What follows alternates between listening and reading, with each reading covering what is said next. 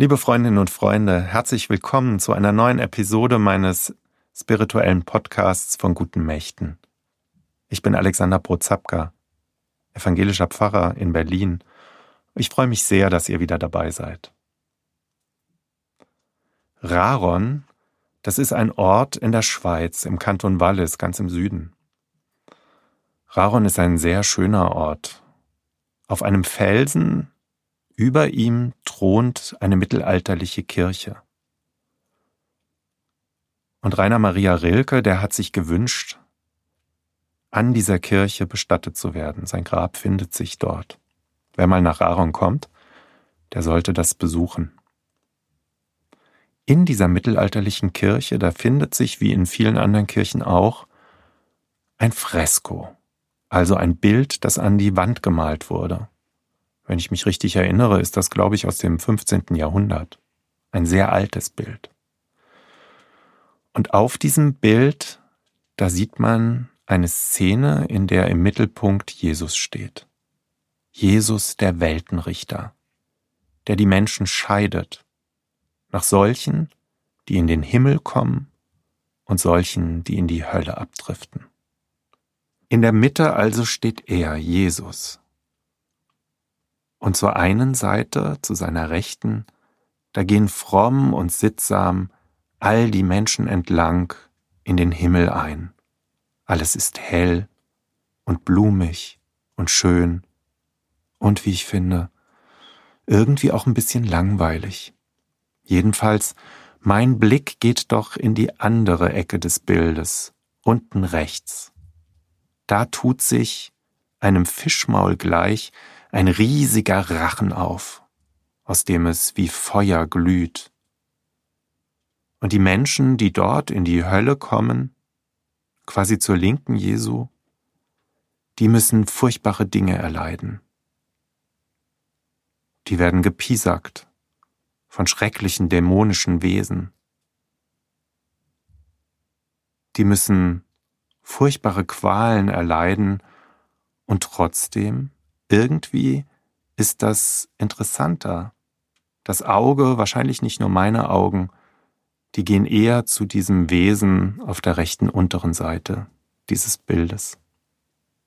Viele solcher Fresken gibt es in unseren Kirchen.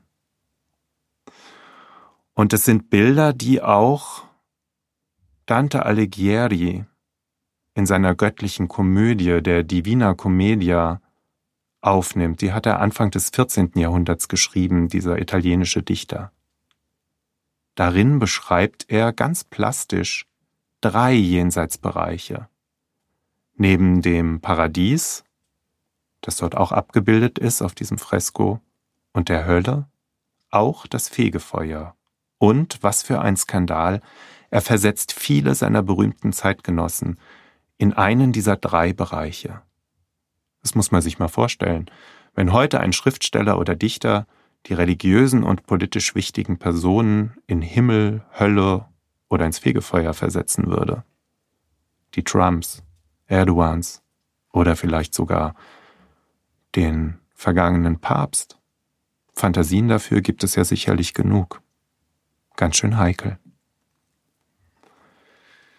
Ich jedenfalls, liebe Freundinnen und Freunde, ich bleibe zwischen den Bildern von Himmel und Hölle an dem Bild vom Fegefeuer hängen.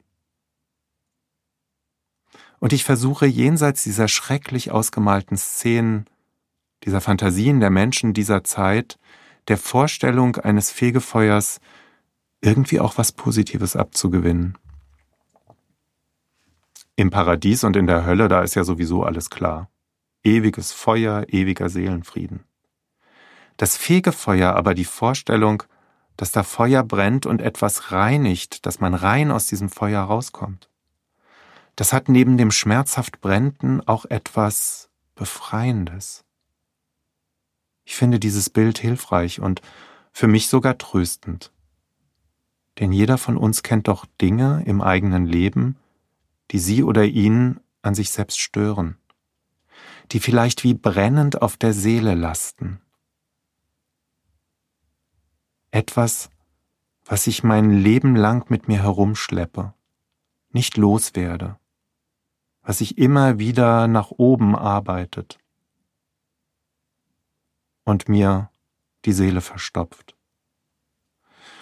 Leichen im Keller, so wird's manchmal benannt, die sich dann immer wieder einmal melden, vielleicht besonders dann, wenn ich meine, sie seien längst begraben und tot. Da gibt es Fehler, die ich in meinem Leben begangen habe, diese nicht mehr gut zu machen, so sehr ich mich auch anstrenge. Die Generation vor uns, die den Krieg miterlebt hat und selbst im Krieg sein musste und davon traumatisiert wurde, die kann ein Lied davon singen, wie es ist, immer wieder an die Erinnerungen zu gelangen, an die eigenen Fehler und das Scheitern. Jeder Mensch, so glaube ich, hat seine eigenen Themen und seine eigenen Abgründe. Die Vorstellung, dass es dort ein Feuer gibt, ein Feuer, das all das einmal in sich aufnimmt und verbrennt und reinigt und frei macht. Ein Feuer, das aber auch so manches Herz, was erkaltet ist, wieder erwärmt. Das ist für mich keine nur schreckliche Vorstellung, schmerzhaft vielleicht manchmal, aber doch auch heilend und gut. Denn ich vertraue darauf, dass Gott, dieses Geheimnis hinter allen Dingen, etwas Heilsames mit mir vorhat, nicht strafen will, sondern befreien von dem, was ich mit mir herumschleppe. Und deswegen, liebe Freundinnen und Freunde, der Himmel auf der einen Seite auf diesem Bild in der Kirche auf dem Felsen in Raron, der Himmel interessiert mich im Moment erstmal nicht. Das sind zu schön gemalte Bilder und auch ein bisschen langweilig. Die Hölle am unteren Rand des Bildes, die ist schrecklich und entspringt mehr den Fantasien der Menschen dieser Zeit und den Ängsten. Das Fegefeuer dazwischen, aber das finde ich interessant und tröstend. Es spricht von einem liebevollen Gott, der mich mit all meinen Fehlern und mit dem, was ich so mit mir herumtrage, annimmt, versöhnt liebevoll in die Arme schließt und wärmt,